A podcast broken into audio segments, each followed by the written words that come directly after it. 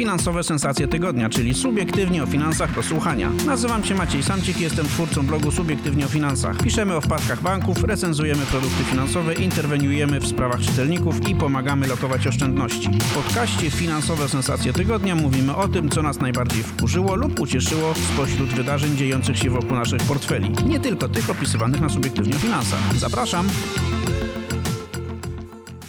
Dzień dobry, dzień dobry. Witam Was w kolejnym odcinku podcastu Finansowe Sensacje Tygodnia. Dziś jesteśmy w składzie 3, czyli Maciek Danielewicz, Maciek Jaszczuk i Maciek Samcik. A o czym będziemy rozmawiać? Tematy mamy trzy. Przedwyborcze prezenty. Po co prezesowi NBP tani złoty? Rząd chce nam dać super aplikację, ale czy będzie umiał? Zaczynamy od y, wyborów. Staramy się być subiektywnie o finansach e, apolityczni, a w każdym razie e, rozsądni, w takim sensie, że jeśli ktoś zgłasza głupi pomysł, to piszemy i mówimy, że jest głupi, niezależnie od tego, czy tego kogoś e, w sensie politycznym lubimy, czy nie. Tych pomysłów niezbyt mądrych trochę się ostatnio pojawiło i to spod wszystkich barw politycznych. Odsyłam Was do takiego artykułu, który się ukazał w Subiektywnie o Finansach w weekend. Tam zreferowaliśmy wszystkie konkrety od różnych partii politycznych, które dotyczą naszych portfeli. Myślę, że to może być dobre podsumowanie, jakoś podprowadzające Was pod ewentualne wybory przy, przy, urnie. Natomiast dzisiaj nie o tym. Dzisiaj o takich przedwyborczych prezentach, które dają nam politycy, a za które potem i tak pewnie będziemy musieli zapłacić. Zdefiniowałem trzy takie na podstawie ostatnich wiadomości. Po pierwsze, pewnie wiecie już, a może jeszcze nie wiecie, bo to informacja właściwie sprzed kilkudziesięciu godzin, że będzie kolejny prezent energetyczny. 12% wsteczna obowiązująca od stycznia 2023 roku obniżka cen prądu. To będzie rabacik, który dla większości z nas wyniesie między 100 a 150 zł, więc może nie będzie to jakoś bardzo dużo. No tam są różne śmieszne i ciekawe warunki, między innymi taki, że będzie to przysługiwało o, o ile y, złoży się przy okazji zgodę marketingową, czyli pozwoli się firmie energetycznej poinformować nas o, o, e, o tym, jak będziemy mieli dobrze.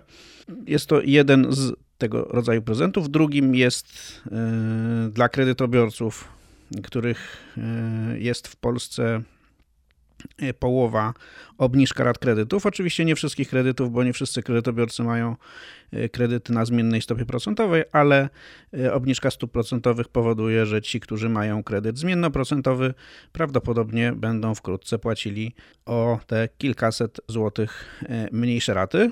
Trzeci prezent to prezent paliwowy. Polega on na tym, że w sytuacji, w której w ciągu ostatnich dwóch miesięcy cena baryłki ropy poszła w górę z 70 dolarów do 90 dolarów.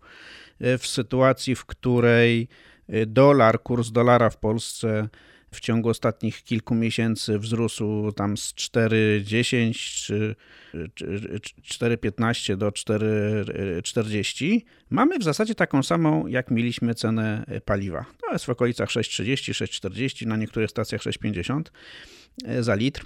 No, można powiedzieć, że wyjątkowa łaskawość e, największego dostawcy paliw do naszych baków, czyli Orlenu, państwowego Orlenu. Jak się to wszystko uzbiera, to całkiem sporo tych prezentów, słuchajcie, chłopaki. 100-150 zł e, za prąd przy rachunkach za prąd, e, pewnie 200-250 zł niższa rata kredytu, tańsze paliwo niż powinno być. Pytanie brzmi, czy czy to jest e, tak, że my za to potem zapłacimy, czy też, e, czy też są to e, gratisy bezzwrotne? Czy, czy z waszego punktu widzenia to jest coś, co może Polaka szaraka przekonać do tego, żeby głosował na taką, a nie inną partię polityczną? Czy, czy, czy też jak patrzycie na, swoich, na, na siebie, swoją rodzinę, swoich znajomych, to, to, to tego typu rabaty już nikogo nie podniecają? Jak to widzicie? Znaczy, mnie się trochę wydaje, że y, zwłaszcza ostatni weekend był tego przykładem. Mm, e, taki przeciętny Kowalski y, trochę ma już y, dużo informacji, a jednocześnie za dużo. I wydaje mi się, że mm, o ile na początku tej kampanii wyborczej jeszcze można było mniej więcej zdiagnozować, które ugrupowanie, partia czy koalicja, jakie ma propozycje i ewentualnie tutaj wyróżnić e, jakąś, jakąś opcję polityczną. W tej chwili, przynajmniej tak z mojej obserwacji, to wynika, że e, tych propozycji jest trochę za dużo. Jest pewna taka inflacja. Mamy inflację cen towarów i usług, ale też i zrobiła nam się inflacja nieoczekiwanie obietnic. I prawdę mówiąc, ja już się zaczynam gubić w tym, mimo twojego Maćku bardzo dobrego tekstu z ostatniego weekendu. Natomiast y, ktoś, kto tak y, niespecjalnie się interesuje życiem politycznym, czy właśnie też, też jakimiś zjawiskami gospodarczymi, no to, to wydaje mi się, że jest zagubiony i nie wiem, czy to już w tej chwili mm, jakby kolejne, kolejne właśnie takie propozycje będą y, oddziaływały.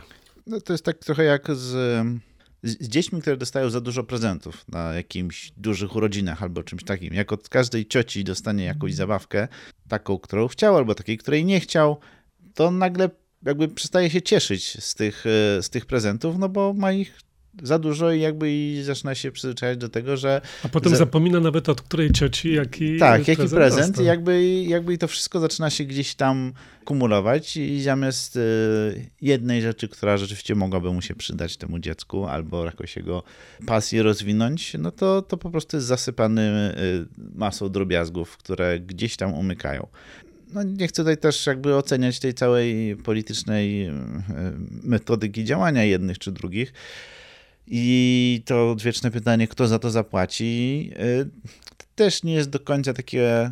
Znaczy łatwo powiedzieć, tak? Zapłacimy w wyższych podatkach, no ale to, to też nie jest tak, że wszyscy zapłacą porówno, więc może być tak, że rzeczywiście y, jednym się to bardziej opłaci niż innym. Ci, co płacą mało podatków, zapłacą mniej za te wszystkie prezenty niż ci, co płacą dużo podatków. No to zwykle tak jest, że kto inny korzysta, kto inny za to płaci. Najgorsze jest to, że właściwie trudno to tak dokładnie przeliczyć, yy, jak to będzie wyglądało. No bo tak, jeśli chodzi o energetykę, no to, to mniej więcej wiemy, że nawet jak nam obniżą rachunki za prąd, no to nie oznacza, że produkcja tego prądu będzie tańsza, w związku z czym jak za niego nie... Znaczy ktoś musi zapłacić tym firmom, które ten prąd wytwarzają, taką realną rynkową cenę, tak. No ale jeśli to nie będziemy my i nie zapłacimy tego w rachunkach, no to pewnie będzie trzeba za, do tego dopłacić w podatkach. Jak nie w podatkach, to akcjonariusze będą musieli dopłacić, a głównym akcjonariuszem, tak jak to, tak się y, dziwnie składa, jest Skarb Państwa. Więc w zasadzie też dochodzimy do podatków.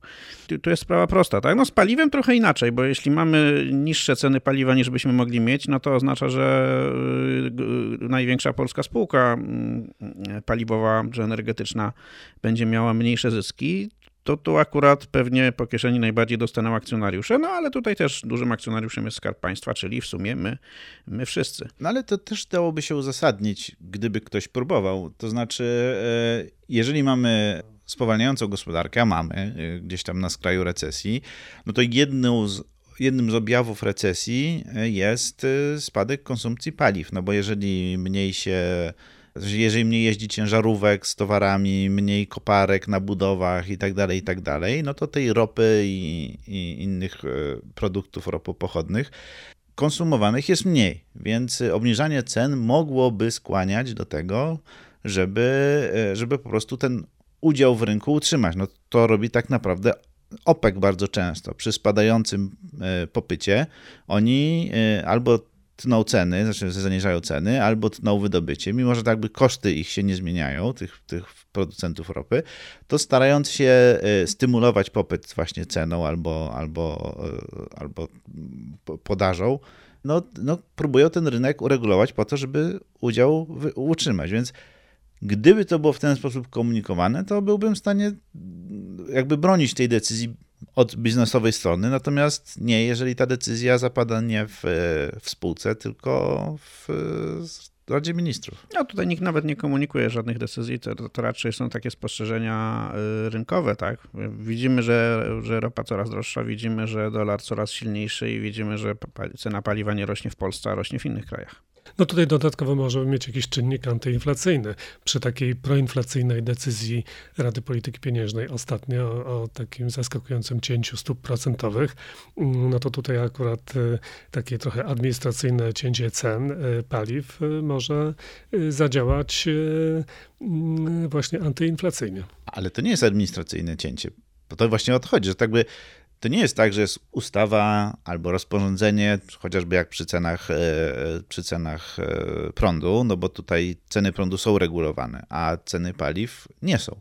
Więc mamy tutaj po prostu taką bardzo dziwną i nieprzejrzystą współpracę czy koordynację działań między mimo wszystko spółką e, publiczną, w sensie publiczną, czyli notowaną na giełdzie, nawet jeżeli tam dominującym akcjonariuszem jest, jest Skarb Państwa, no a działaniami rządu, który tak naprawdę reprezentuje jedną konkretną partię, więc tutaj, tu jest tutaj, problem. Tu, tu, właśnie jest problem też w traktowaniu w tej chwili niektórych spółek Skarbu Państwa i właśnie dla niektórych osób Orlen to już jest jakby trochę część administracji, a dla innych jest to spółka giełdowa. No właśnie. Pisaliśmy o tym kiedyś, y, Maćku, pewnie rok temu. Wydaje mi się, że to był jeden z pierwszych twoich tekstów tak, subiektywnie tak. o finansach.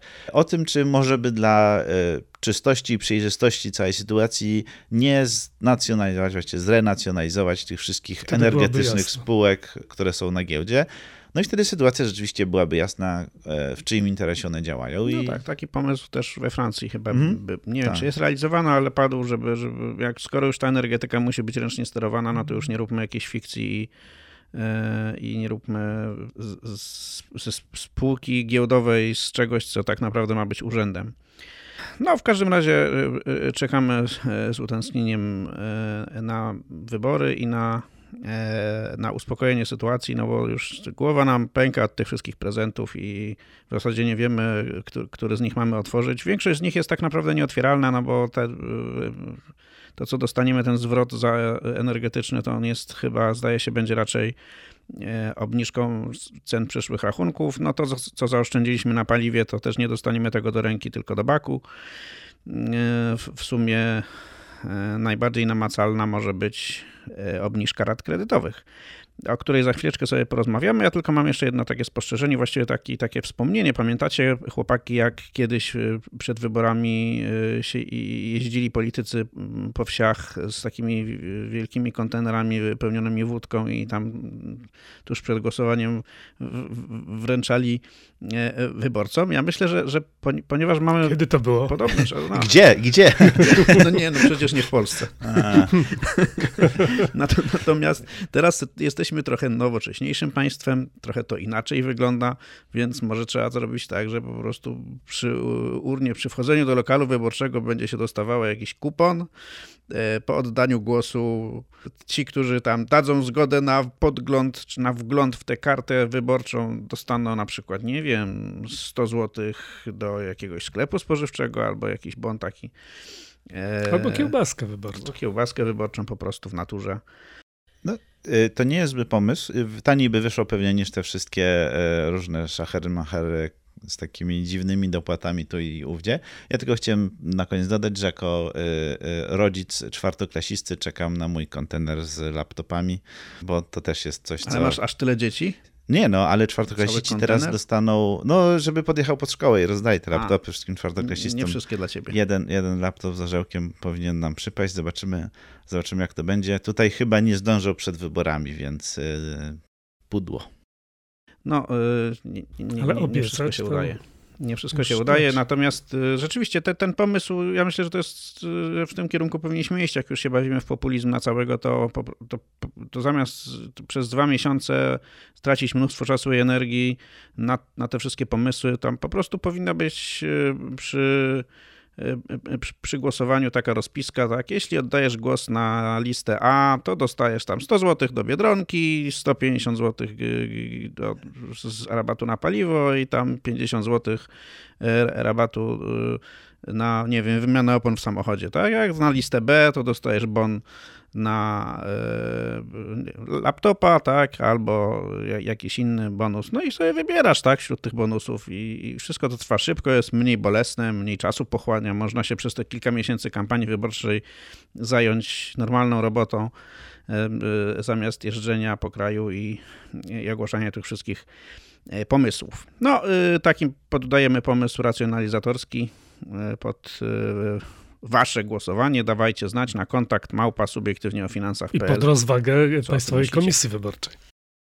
Tak jest. I komisja, droga Państwowa Komisja Wyborcza też możesz napisać na kontakt małpa subiektywnie o finansach.pl e, z krótkim e, message'em, jak to teraz mówią, co o tym myślisz. A my biegniemy dalej i biegniemy do prezesa NBP i do naszego E, kursu naszej wspaniałej, już niestety niemocarnej waluty, czyli złotego.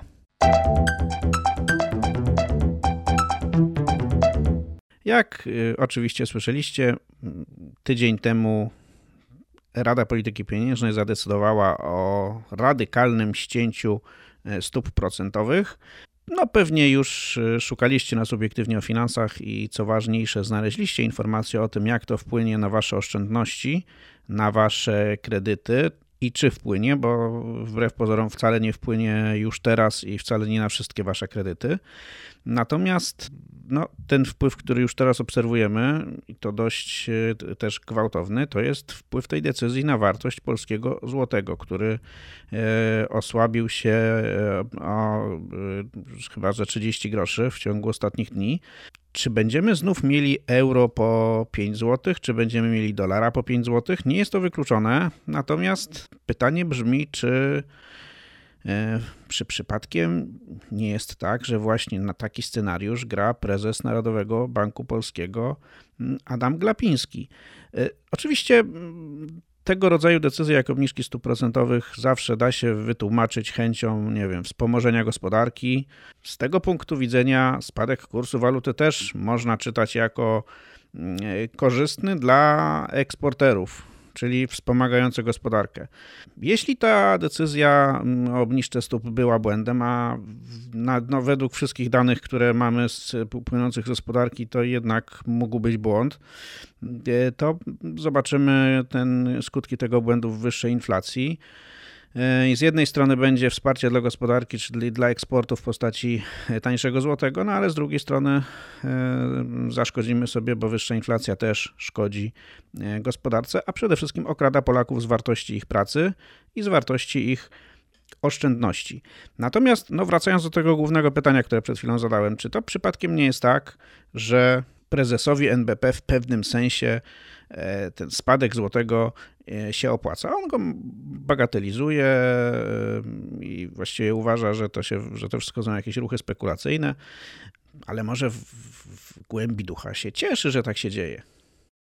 No właśnie, w czasie konferencji prasowej, no, to trwa całe dwie godziny i tutaj pewnie nieliczni z naszych słuchaczy mieli okazję wysłuchać całości.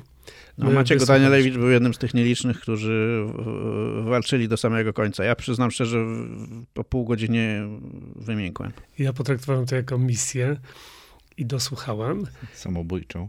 Challenge completed. Tak, ale pozwoliło mi to właśnie mm, dowiedzieć się sporo o, życiu też prywatnym prezesa i tak dalej, i tak dalej. No, część oczywiście, jakaś, jakaś drobna część y, tego czasu była poświęcona polityce pieniężnej. No i y, prezes odpowiadał. Zresztą no, w pierwszej części sam sobie zadawał pytania i odpowiadał, y, czy takie osłabienie złotego, jak, jakie miało miejsce w zeszłym tygodniu, mm, to jeszcze było wtedy, kiedy złoto osłabił się około 2% po decyzji Rady Polityki Pieniężnej. Czy ono ma wpływ na inflację? No, prezes stwierdził, że niekoniecznie. I to jest e, taki czysto statystyczny, spekulacyjny ruch. E, potem sytuacja e, może wrócić do normy. No, niestety w czasie samej konferencji złoty leciał na, na szyję i potem po chwili jakichś wahań w piątek, w tej chwili, w tym tygodniu widzimy znowu ostry spadek. I w tej chwili tak naprawdę, tak jak tu przed chwilą Maciek Jaszczuk obliczył, to mamy 5% w tym, znaczy w ciągu tygodnia od, od, od, od poprzedniej No to jest sporo. decyzji. To jest sporo. To jest To jest sporo. sporo. To jest tyle, o ile złoty się umocnił od marca.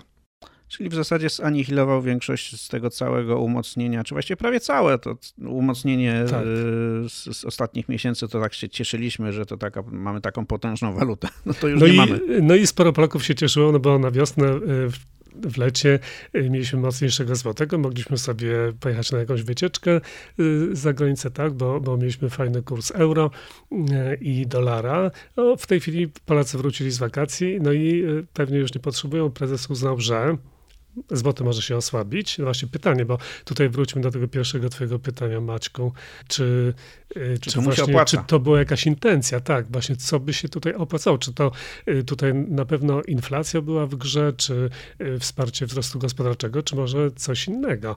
Wiadomo, że, że tutaj w gospodarce są różne, różne cele, takie powiedzmy mm, również mniej oczywiste. No jednym z takich celów banku centralnego jest wygenerowanie zysku. No właśnie, ale z czego ten zysk się bierze?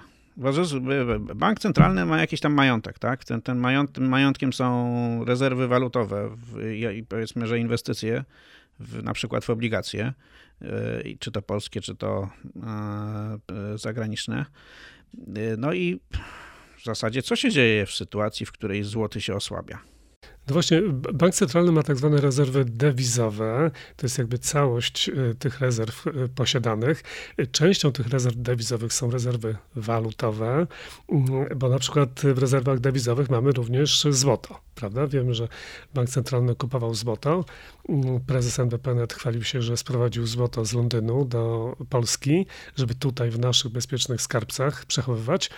Y, Natomiast no, ostatnio na konferencji, na konferencji prasowej y, prezes twierdził, że właśnie y, jesteśmy bezpieczni, bo te rezerwy y, są bardzo wysokie. Nawet padła, padła liczba mm, około 180 miliardów dolarów wynoszą obecnie polskie rezerwy y, dewizowe. I teraz y, mm, y, pytanie właśnie skąd się bierze zysk. Często mm, się traktuje ten zysk jako coś realnego, tak, że bank centralny wypracowuje, tak jak spółka prawa handlowego, wypracowuje jakiś zysk i dzieli się z akcjonariuszami. Tutaj akcjonariuszem jest budżet państwa. Natomiast, natomiast to jest no jakby czysto taka księgowa, papierowa sprawa. To znaczy w momencie, kiedy y, złoty y, słabnie, y, rosną, y, rośnie wartość rezerw dewizowych wyrażonych w walutach obcych, no bo ich wartość rośnie i wtedy pojawia się właśnie ten zysk. Jeśli złoty się umacnia, to wartość tych rezerw w walutach obcych automatycznie spada. I z zyskiem mieliśmy do czynienia mm, dwa lata temu, ostatni raz, rok temu nie było. Natomiast czasami pojawiają się no bardzo takie rekordowe. Dwa lata temu to było y, około 10 miliardów złotych i wtedy to było takie spore wsparcie y, dla budżetu państwa, bo to są pieniądze, które teoretycznie, jakby można powiedzieć, to jest czysta papierowa sprawa, tak? Bo to jest tylko wartość y, walut w rezerwach walutowych. Natomiast re, realne pieniądze przy y, wykazaniu takiego zysku są przekazywane do budżetu państwa i No. wydawane na całkiem realne y, wydatki, Takie tak? 10 rządowe. miliardów to jest połowa y, 13 emerytury na przykład. No to już są pieniądze, które, o, o które można zawalczyć.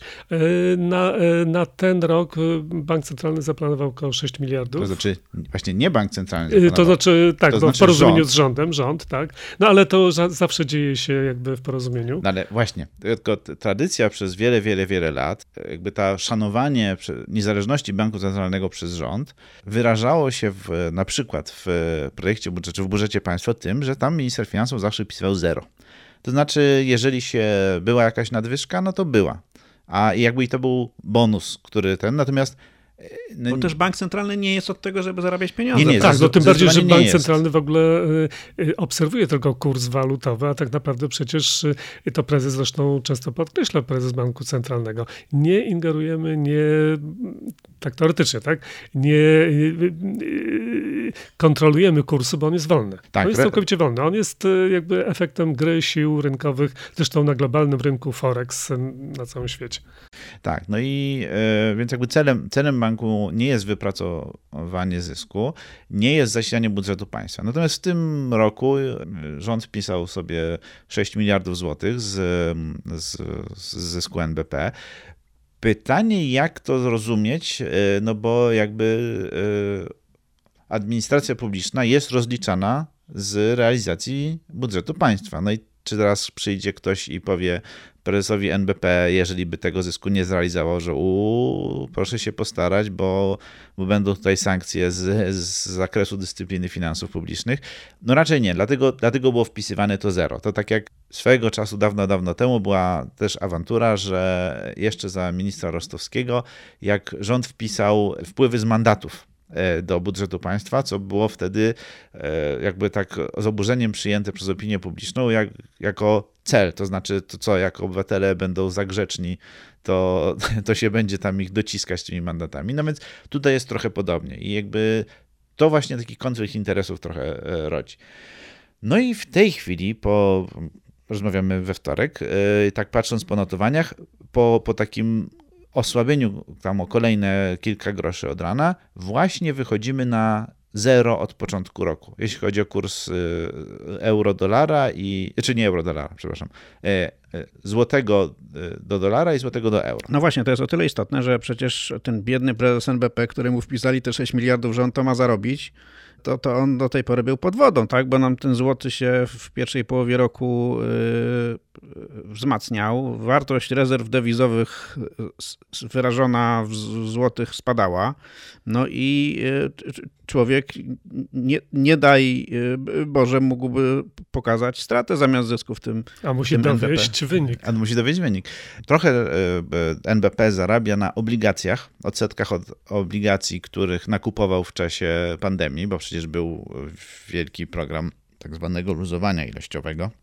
E, u nas to się nazywały tam operacje dostrajające czy strukturalne. Generalnie chodziło o to, że Ministerstwo Finansów wypuszczało obligacje, banki je kupowały i prawie natychmiast NBP... Tak, były różne okresy, czy tak. nazwać to QE, czy też nie, ale, no to już jakby ostatecznie tych... tak, tak to należy rozumieć. E, jak, a, a NBP on, odkupował te obligacje od, od banków, dzięki czemu jakby stymulował przepływ i, i tak naprawdę pośrednio pozwalał wypłacać te wszystkie tarcze, nie tarcze, różne antykryzysowe e, rozwiązania, które rząd wtedy wymyślał. Dlatego, że NBP ma oficjalnie zakaz finansowania deficytu budżetowego, czyli nie mógłby kupić bezpośrednio od ministra finansów obligacji, więc e, dodano pośrednika w postaci e, banków rynkowych. A banki I... miały pieniądze, żeby to kupić, ponieważ płynęły nasze depozyty do nich szerokim strumieniem tak i płyną. Znaczy... Ponieważ nie mamy rynku kapitałowego za bardzo, w związku z czym ci ludzie biedni też nie mają w co lokować tych pieniędzy, no ale... więc idą z tym do banków. No, no, tak, no ale jakby banki też, e, też na tym zarabiały, no bo tutaj kupię, sprzedam, zawsze gdzieś się tam jakiś, jakiś procencik e, urwie.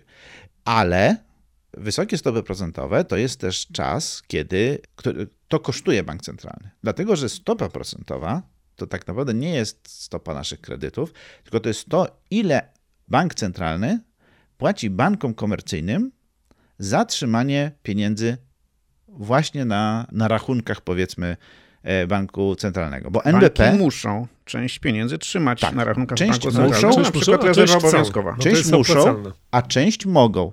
I chodzi o to, że jakby e, bank centralny jest bankiem dla banków, no bo banki też mają swoje rachunki bankowe i też mają swoją gotówkę. I NBP wypuszcza takie e, e, bony NBP-u, za które płaci. Właśnie płaci tyle, ile mniej więcej, ile e, stopa procentowa. I robi to właśnie po to, żeby bankom komercyjnym bardziej się opłacało trzymać pieniądze w NBP-ie, czyli o, mamy jakąś nadwyżkę gotówki, bank ma, albo jakieś fundusze, albo coś pozyskał, zarobił, wpłacę to do NBP-u na 6,75, zamiast udzielać kredytów. No bo kredyty są ryzykowne, trzeba to sprzedać i tak dalej, a tutaj bez absolutnie żadnego ryzyka wpłacam to do NBP-u i dostaję całkiem pokaźny procent. Bank centralny, dla banków centralnego to jest koszt. Więc obniżanie stopy procentowej to jest obniżanie tego oprocentowania, które NBP kieruje do systemu bankowego. Więc zmniejsza się koszt po obniżce stóp procentowych, Więc jest szansa na to, że ten zysk znowu się, się, e, się podniesie, tak? albo że przynajmniej łatwiej go będzie wypracować. Że to nie jest tak, że my twierdzimy, że NBEP e, wszystko to, co robi, to robi po to, żeby ten zysk wypracować. No, natomiast no tak się składa, że jakby wszystko to bardzo bardzo wspiera ten, ten No scenariusz. akurat z jednej strony po raz pierwszy pojawiła się e, cyferka, jeśli chodzi o plan sprzedażowy prezesa NBP, a z drugiej strony wszystko, co ostatnio się dzieje i co robi e, pre, pre, prezes NBP, ten e, wykonanie tego planu sprzedażowego dziwnym trafem stymuluje. Tak y, na przykład było w pewnym roku, że y, to działanie takie dostrajające, jakby właśnie, żeby wygenerować zysk, miało miejsce w ostatnich dniach grudnia, bo wiadomo, że właśnie ten wynik potem obliczany jest na ostatni dzień y, roboczy roku poprzedniego, tak? Czyli, czyli mm, no, mieliśmy do czynienia chyba dwa lata temu z takim wygenerowaniem skokowym, jakby osłabienia złotego, po to, żeby właśnie ten wynik poprawić. I wtedy to było wręcz no, takim, takim trochę widocznym na rynku właśnie działaniem interwencyjnym. Teraz to się jakby wcześniej zaczęło, ale jeśli właśnie Maćku powiedziałeś, że to już mamy zjedzony jakby ten całoroczny zysk, jesteśmy prawie na zero, no to to mamy taką bazę, od której I teraz jakby trochę tak, możemy zacząć dostrajać w kolejnych miesiącach, a pewnie ostatniego dnia grudnia swoją drogą coś tam zobaczymy. To się to przeszło do historii pod nazwą szarża szarża na rynku walutowym. Więc to jest jedna rzecz. Chciałem tylko przypomnieć Ministerstwo Finansów, że zgodnie z ustawą o się nazywa obronie ojczyzny, czy jakoś tak, większość zysku NBP-u ma zasilać Fundusz Wsparcia Sił Zbrojnych. Więc jeżeli ktoś tam sobie planował, że te 6 miliardów trafi bezpośrednio do budżetu i z tego zostanie przeznaczone na trzynastki, czternastki, piętnastki, dopłaty do czegoś tam, no to może się trzeba przypomnieć, że jednak te, ten z dumą ogłaszany przez i podkreślany na każdej konferencji wkład NBP-u w obronność naszej najjaśniejszej Rzeczpospolitej jest zapisany w ustawie własną ręką napisaną, napisanej przez prezesa Jarosława Kaczyńskiego. I te pieniądze bardzo się przydadzą, bo przecież mieliśmy taki moment całkiem niedawno, że Bank Gospodarstwa Krajowego miał duży problem ze sprzedażą obligacji, które miały właśnie na te potrzeby wojskowe pójść. Oferował bardzo dobry procent, lepszy niż Skarb Państwa i chętnych nie było. No, więc ty, tym ważniejsze jest pewnie z tego punktu widzenia, żeby NBEP ten plan sprzedażowy dowiózł. Natomiast trzeba, i to już chyba taka kończąca uwaga, trzeba pamiętać o tym, że to my za to na koniec zapłacimy, ponieważ mniej warta polska waluta oznacza po pierwsze wyższą inflację, bo wszystko co sprowadzamy z zagranicy jest droższe, a sprowadza wszystkie najcenniejsze rzeczy, które macie w domu, to są rzeczy sprowadzone z zagranicy, nie oszukujmy się. I to, to jest pierwsza rzecz. A druga rzecz jest taka, że też realna wartość majątku w ogóle, który mamy wyrażona w twardej walucie, będzie mniejsza. Także to nie tyle, że prezes NBP się przyczyni do tego, że nasza ojczyzna będzie miała więcej broni potencjalnie służącej do obrony ojczyzny. My wszyscy się do tego niestety przyczynimy. A druga uwaga, którą mam, jeszcze bardziej ogólna, bo tak weszliśmy dość głęboko w szczegóły funkcjonowania NBP i tego, z, z czego ten zysk powstaje i, i, myślę, że super, że tak się zdarzyło, bo no, poznaliście mechanikę działania banku centralnego, ale teraz znowu wznosząc się w kierunku stratosfery, chciałbym rzucić taką już bardzo ogólną uwagę, że właśnie dlatego, że to tak działa, Narodowy Bank Polski, w ogóle bank centralny powinien być niezależny. No bo dzisiaj mamy sytuację, w której tak, rząd daje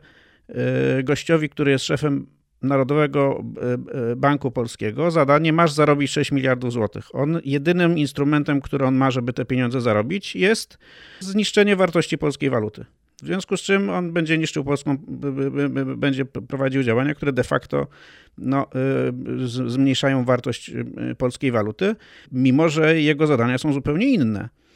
Z drugiej strony mamy rząd, któremu też zależy na tym, żeby inflacja nie była zerowa. No, rządowi najlepiej jest wtedy, jak inflacja wynosi 5-6%, bo to aż tak bardzo nie rozwala gospodarki, natomiast powoduje, że wpływy z podatków rosną. Więc jeśli rząd i szef banku centralnego grają w jednej drużynie, no to my mamy przerąbane. No bo y, jednym zależy na tym, żeby inflacja była wysoka, a drugim zależy na tym, żeby, y, a, y, żeby złoty był jak najsłabszy. No to w tej sytuacji wnioski na temat tego, w jaki sposób lokować oszczędności, żeby się uchronić przed konsekwencjami takiego groźnego sojuszu, pozostawiam Wam. E, a być może jeszcze sobie o tym porozmawiamy w następnych odcinkach podcastu. E, biegniemy dalej, e, biegniemy w stronę zaawansowanych technologii i, i super aplikacji, którą rząd nam szykuje.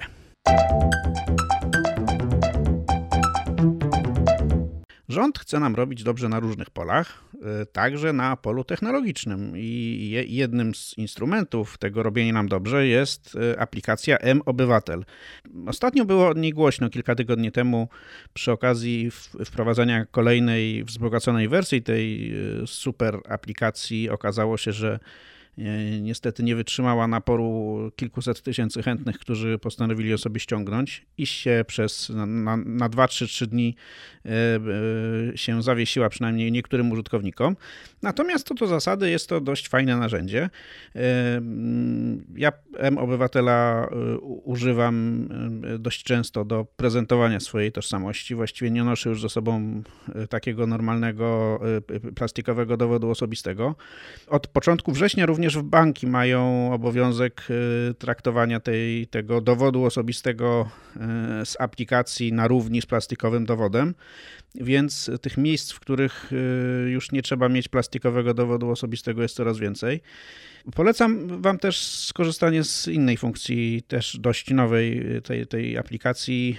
Mianowicie do niektórych urzędów można się zalogować za pośrednictwem QR-kodu, który tam się wyświetla, i to bardzo jest wygodne i, i fajne.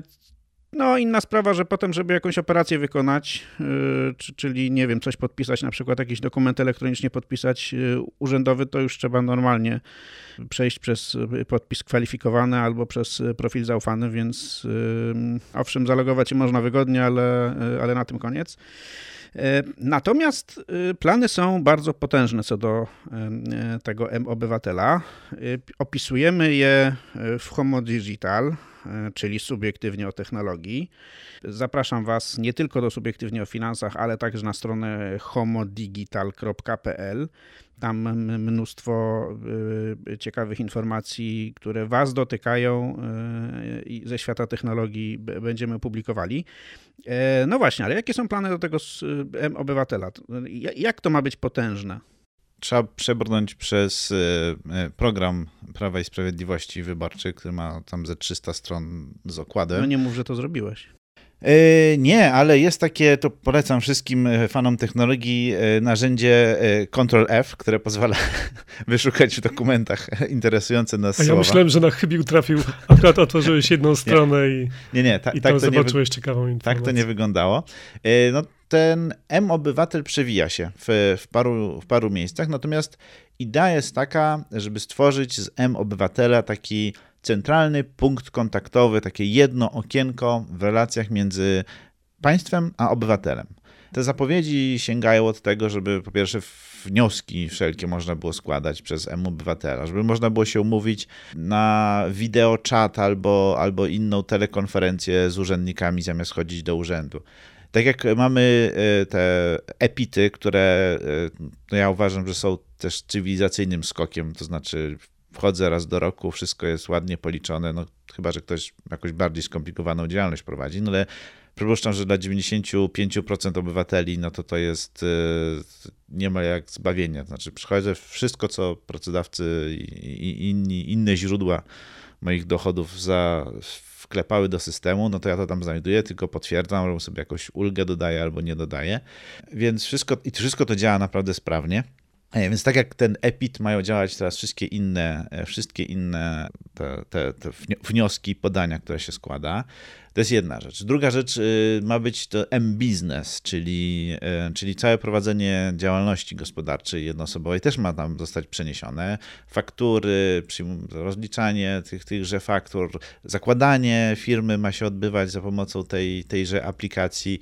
Ona ma też pamiętać, kim my jesteśmy, więc koniec z, z wpisywaniem 50 razy na każdym wniosku, jak się nazywamy, wpisywaniem jednocześnie PESEL-u i daty urodzenia, to jest jakby absurdalne, że, że jakby formularze tego wymagają, chociaż jakby PESEL jednoznacznie wskazuje e, na naszą datę urodzenia. W ogóle PESEL wskazuje na naszą tożsamość, więc wszystkie te dane są w systemie i jakby i powtarzanie ich, wpisywanie po 50 razy jest, jest kłopotliwe.